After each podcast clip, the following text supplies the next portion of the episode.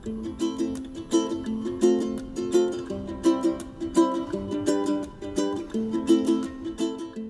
من شیمام و شما به پادکست خوره کتاب گوش می‌کنین. با یه قسمت دیگه از مجموعه یه فنجون کتاب این بار می‌خوایم کتاب واقع بینی نوشته هانس، آنا و اولا روزلینگ رو معرفی کنیم.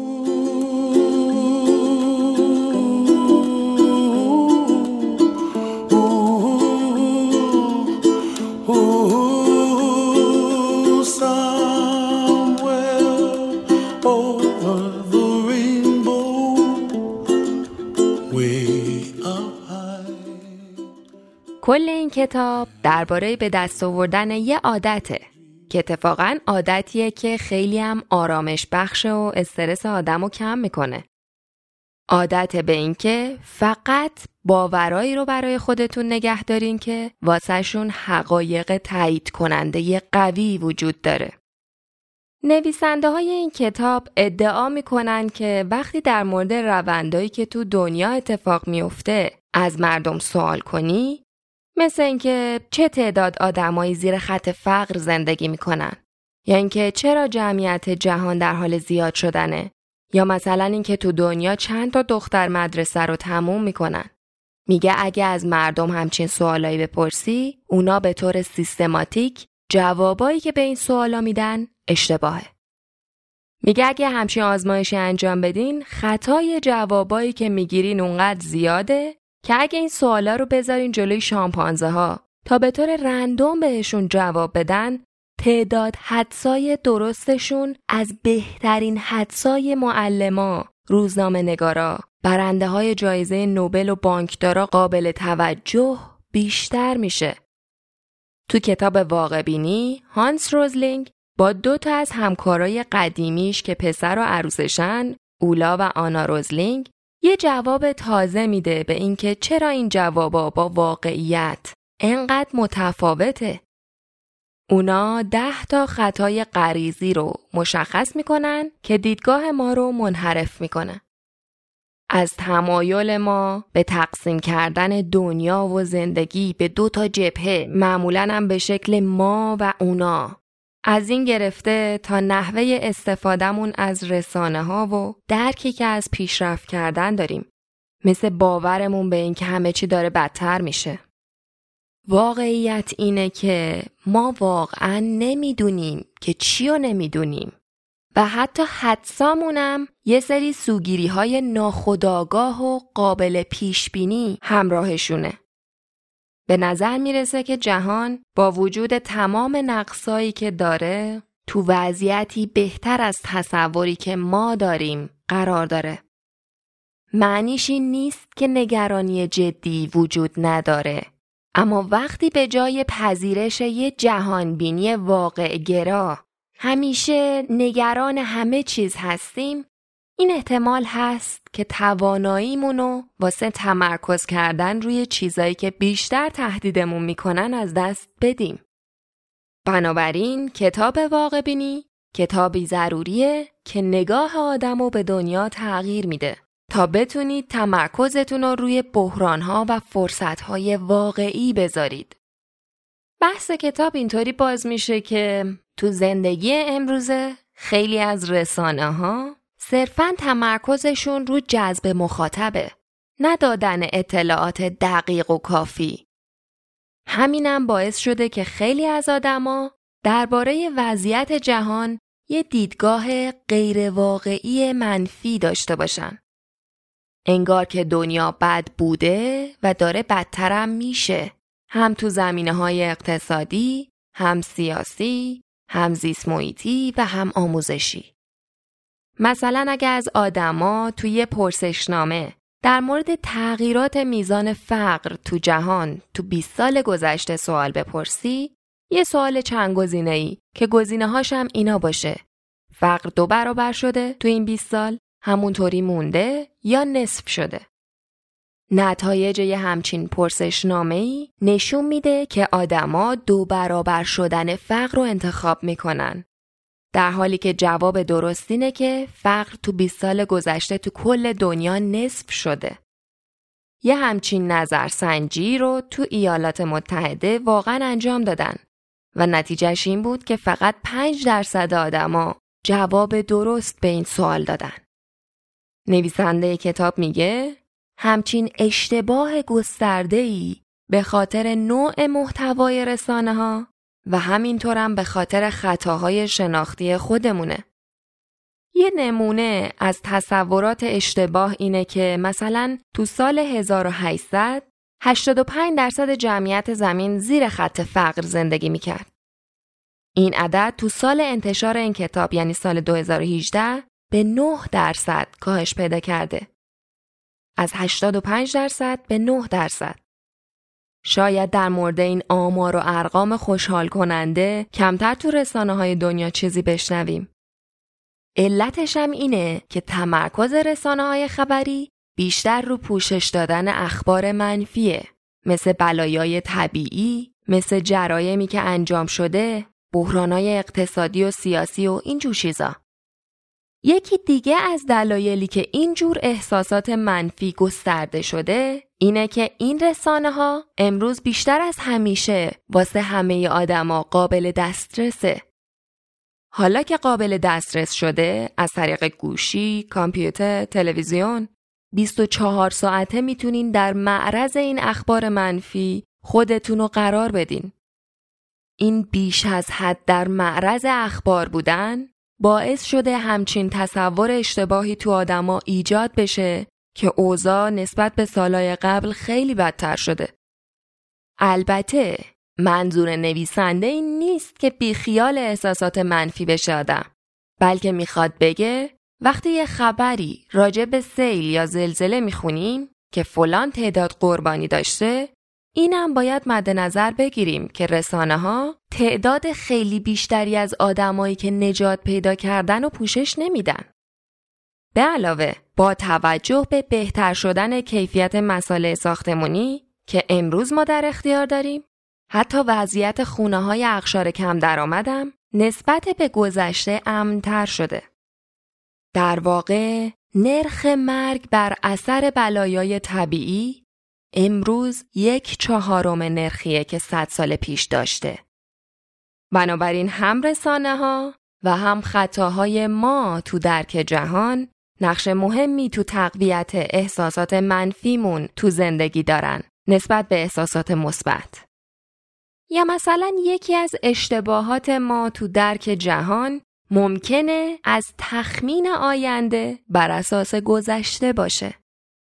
مثل اینکه جمعیت جهان تا حالا به طور خطی زیاد شده و بنابراین گزارشایی هم هست از اینکه میگه این روند رشد به طور پیوسته تو آینده هم ادامه پیدا می‌کنه. در حالی که تخمینای سازمان ملل در مورد رشد جمعیت نشون میده که این رشد تو بازه زمانی بین سالای 2060 تا 2100 به اوج خودش می‌رسه و ثابت میمونه. دلایل مختلفی هم واسه ثابت شدن نرخ رشد جمعیت هست. از جمله اینکه وقتی نرخ فقر پایین میاد، آدما تعداد بچه هاشون رو کمتر می‌کنن.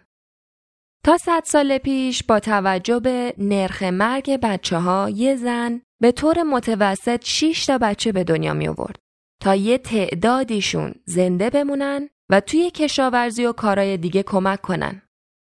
اما این عدد به خاطر آموزش، کنترل بارداری و کاهش فقر کم شده و امروزه هر زن تو دنیا به طور متوسط دو نیم بچه به دنیا میاره. ترس درونی از همچین رشد جمعیتی خب باعث میشه که آدما ریسکای زندگی آینده رو بیش از حد بالاتر تخمین بزنن. مثل اینکه اگه رشد جمعیت همینطور ادامه پیدا بکنه خب آمار خشونت هم با افزایش جمعیت بالا میره. واسه کسی که همچین ترسی داشته باشه افزایش جمعیت یعنی تعداد بیشتر گزارش خشونت بیشتر از هر وقت دیگه ای و این یعنی احتمال بالا رفتن آسیب پذیری ما در مقابل خشونت. در حالی که روزلینگ میگه آمار مربوط به خشونت داره به ما میگه که نرخ خشونت تو آمریکا در واقعیت از 14.5 میلیون جرم تو سال 1990 به 9.5 میلیون جرم تو سال 2016 کاهش پیدا کرده. بنابراین یکی از نکته هایی که تو این کتاب میگه اینه که تخمینای خطی و ترسای درونی از آینده رو درک اشتباه ما از جهان تاثیر می‌ذاره و یکی از راهکارهای کنترلش اینه که داده های درستی جمع آوری کنیم. مثلا اگه یه خبری بخونین از اینکه تو سال گذشته چهار میلیون کودک از بین رفتن بزرگی همچین عددی ممکنه به شما این حسو بده که دارین تو دوران بدی زندگی می‌کنین. اما اگه همین آمار رو مربوط به سال 1950 ببینین که تعداد کودکانی که فوت کردن و در مقابل 14 و 14 میلیون اون وقت حس بهتری از پیشرفت وضعیت بهداشت به دست میارین.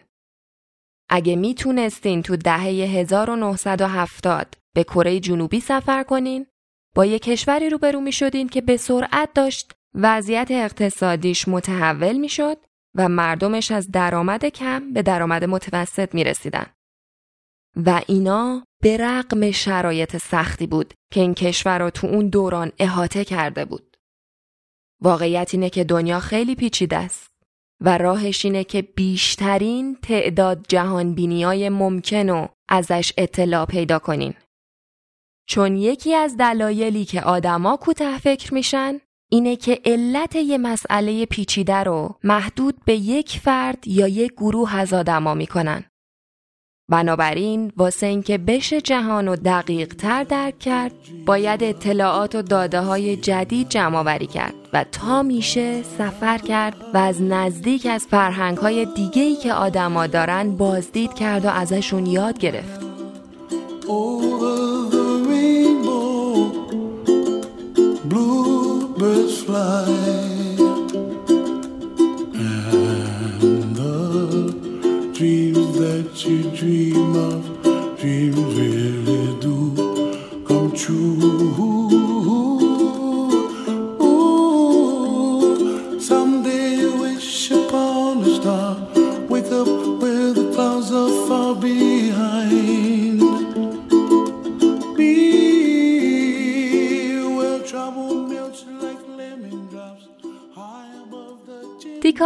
کتاب رو با هم دیگه بشنویم. آدما اغلب به من میگن خوشبین چون پیشرفت عظیمی رو که بشر تا حالا داشته بهشون نشون میدم. پیشرفتایی که ازشون اطلاعی نداشتن. اما این حرف منو عصبانی می‌کنه. من خوشبین نیستم. همچین کلمه ای منو ساده نشون میده. من یه امکانگرای خیلی جدیم این کلمه رو از خودم در آوردم معنیش اینه که من آدمیم که نه بیدلیل امید میبندم نه بیدلیل میترسم. من آدمیم که همیشه در مقابل داشتن یه جهان بینی بیش از حد دراماتیک مقاومت می‌کنم. من به عنوان یه امکانگرا تمام این پیشرفتار رو می‌بینم و قانع میشم و امید پیدا می‌کنم که پیشرفتای بیشترم امکان پذیره. به همچین چیزی نمیگن خوشبینی بلکه میگن داشتن یه جهانبینی معقول و شفاف که هم مفیده و هم سازنده است. چون وقتی ذهنامون پر از ترسه دیگه جایی برای دیدن واقعیت ها وجود نداره. ساختن تیکه های پازل جهانبینیتون بر اساس اخباری که از رسانه ها می‌گیرین مثل این میمونه که فقط با دیدن عکس پاهای من بخواین چهرم رو تصور کنین. یادتون باشه همه چیز می‌تونه بد باشه ولی در عین حال در حال بهتر شدن باشه. به دنیا فکر کن. جنگ، خشونت، بلایای طبیعی، بیماریای خودساخته بشر، فساد. به نظر می‌رسه اوضاع خرابه و داره بدترم میشه، درسته؟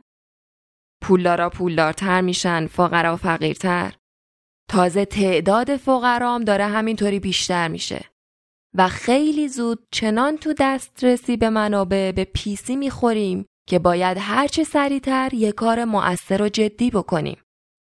حداقلش اینه که این تصویریه که خیلی از آدما تو غرب تو ذهنشون دارن و دائما بهش فکر می‌کنن. من بهش میگم جهانبینی بیش از حد دراماتیک همچین دیدگاهی در مورد جهان پر از استرسه و اساساً گمراه کننده است. واقعیت اینه که اکثریت بزرگی از جمعیت جهان سطح درآمد متوسطی دارن. شاید تو وضعیتی که ما از طبقه متوسط تصور می‌کنیم نباشن ولی به طور قطع تو وضعیت فقر مطلق زندگی نمی‌کنن. دختراشون مدرسه میرن، بچه هاشون واکسینه میشن، تو خانواده هایی که با دو تا بچه زندگی می‌کنن دوست دارن تو تعطیلاتشون سفرهای خارجی برن. نه به عنوان پناهنده البته. واقعیت اینه که قدم به قدم و سال به سال زندگی در حال بهتر شدنه. معنیش این نیست که هر سال تو هر جنبه ای زندگی بهتر شده ولی قاعده کلی اینطور بوده. با اینکه دنیا چالشای عظیمی رو دیده اما زندگی پیشرفت فاحشی داشته و این جهان بینیه که بر اساس واقعیته. اما ما اغلب وقتی اوضاع بهتر میشه خبری از این بهبود نمیشنویم. همین به همون حس خیلی منفی از جهان اطرافمون میده و خیلی پر استرسه. واقع بینی درک این نکته است که یه جهان بینی منفرد می‌تونه تصور شما رو محدود کنه و این نکته رو یادآوری می‌کنه که بهتره واسه ریشه یابی علت مشکلات از زوایای مختلفی به اون مشکل نگاه کنیم تا بتونیم دقیق تر بفهمیمش و راهکارای عملیاتی واسش پیدا کنیم. ایده هاتون رو امتحان کنین. نه اینکه فقط نمونه هایی رو جمع کنید که تایید می‌کنه چه ایده فوقلاده ای دارین. با آدمایی که مخالف ایده ها و آزمایشتونن حرف بزنین تا بتونین نقاط ضعف ایده هاتون رو پیدا کنین. تو ادعای تخصص فراتر از هیته خودتون نرین. در مورد چیزایی که نمی‌دونین فروتن باشین. همینطورم از محدودیت های تخصص دیگران اطلاع پیدا کنین. به این نکته هم توجه بکنین که اگه یه مسئله ای رو عمیقا بررسی کرده باشین و وقت گذاشته باشین و تجزیه و تحلیلش کرده باشین ممکنه در نهایت بخواین اهمیت اون مسئله و راهکار خودتون رو بزرگ نمایی بکنین. اگه تو استفاده کردن از یه ابزاری خوب باشین ممکن اغلب بخواین از همون ابزار استفاده کنین. ولی هیچ تک ابزاری وجود نداره که به درد همه کاری بخوره. بنابراین اگه یه ایده ای ذهنتون رو به خودش مشغول کرده دنبال هم تیمیایی باشین که تو استفاده از ابزارهای مشابه دیگه خوبن و نسبت به ایده هاشون باز برخورد کنید. همیشه یادتون باشه اعداد و ارقام لازمن ولی کافی نیستن. دنیا رو بدون عدد و رقم نمیشه فهمید ولی عدد و رقم هم به تنهایی واسه درک جهان کافی نیست. عدد به این درد می‌خوره که بهتون از زندگی واقعی اطلاعات بدن. در نهایت اینکه مراقب ایده های ساده و راحل های ساده باشین. تاریخ پر از رویا پردازاییه که تو توجیه کارای وحشتناکشون از چشماندازای آرمان شهر خواهانشون استفاده می‌کردن. از پیچیدگی ها استقبال کنین. ایده ها رو با هم ترکیب کنین و با هم توافق کنید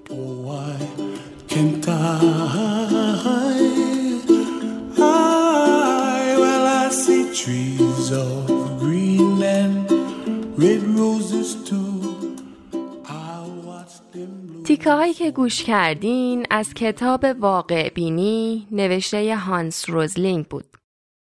خودش قبل از مرگ در مورد این کتابش می‌گفت این کتاب آخرین نبرد من تو مأموریت مادام العمریه که واسه مبارزه با جهل ویرانگر انتخاب کردم.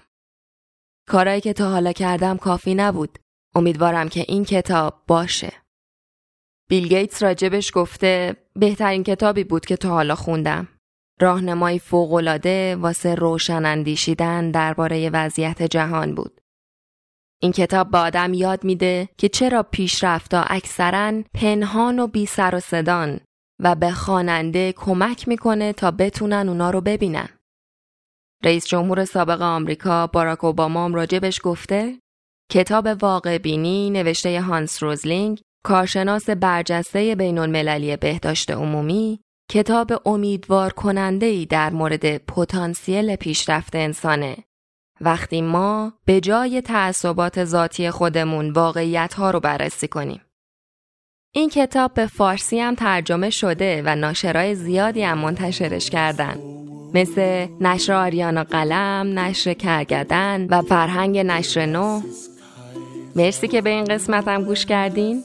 کتاب کتاب امید بخشیه امیدوارم از خوندن این کتاب لذت ببرین ما رو به دوستاتون معرفی کنین تا هفته آینده که با معرفی کتاب دنیای قشنگ نو نوشته آدولس هاکسلی برمیگردیم مراقب خودتون باشین فعلا خدافز The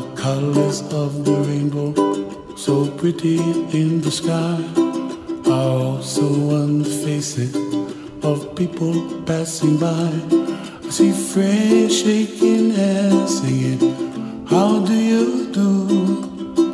They really say, I, I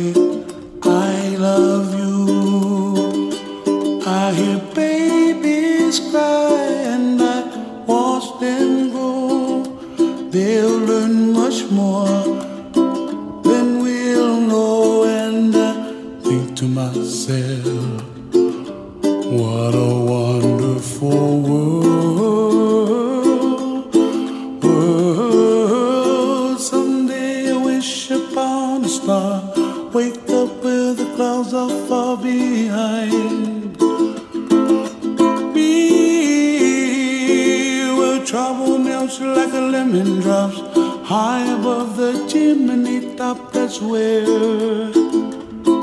you find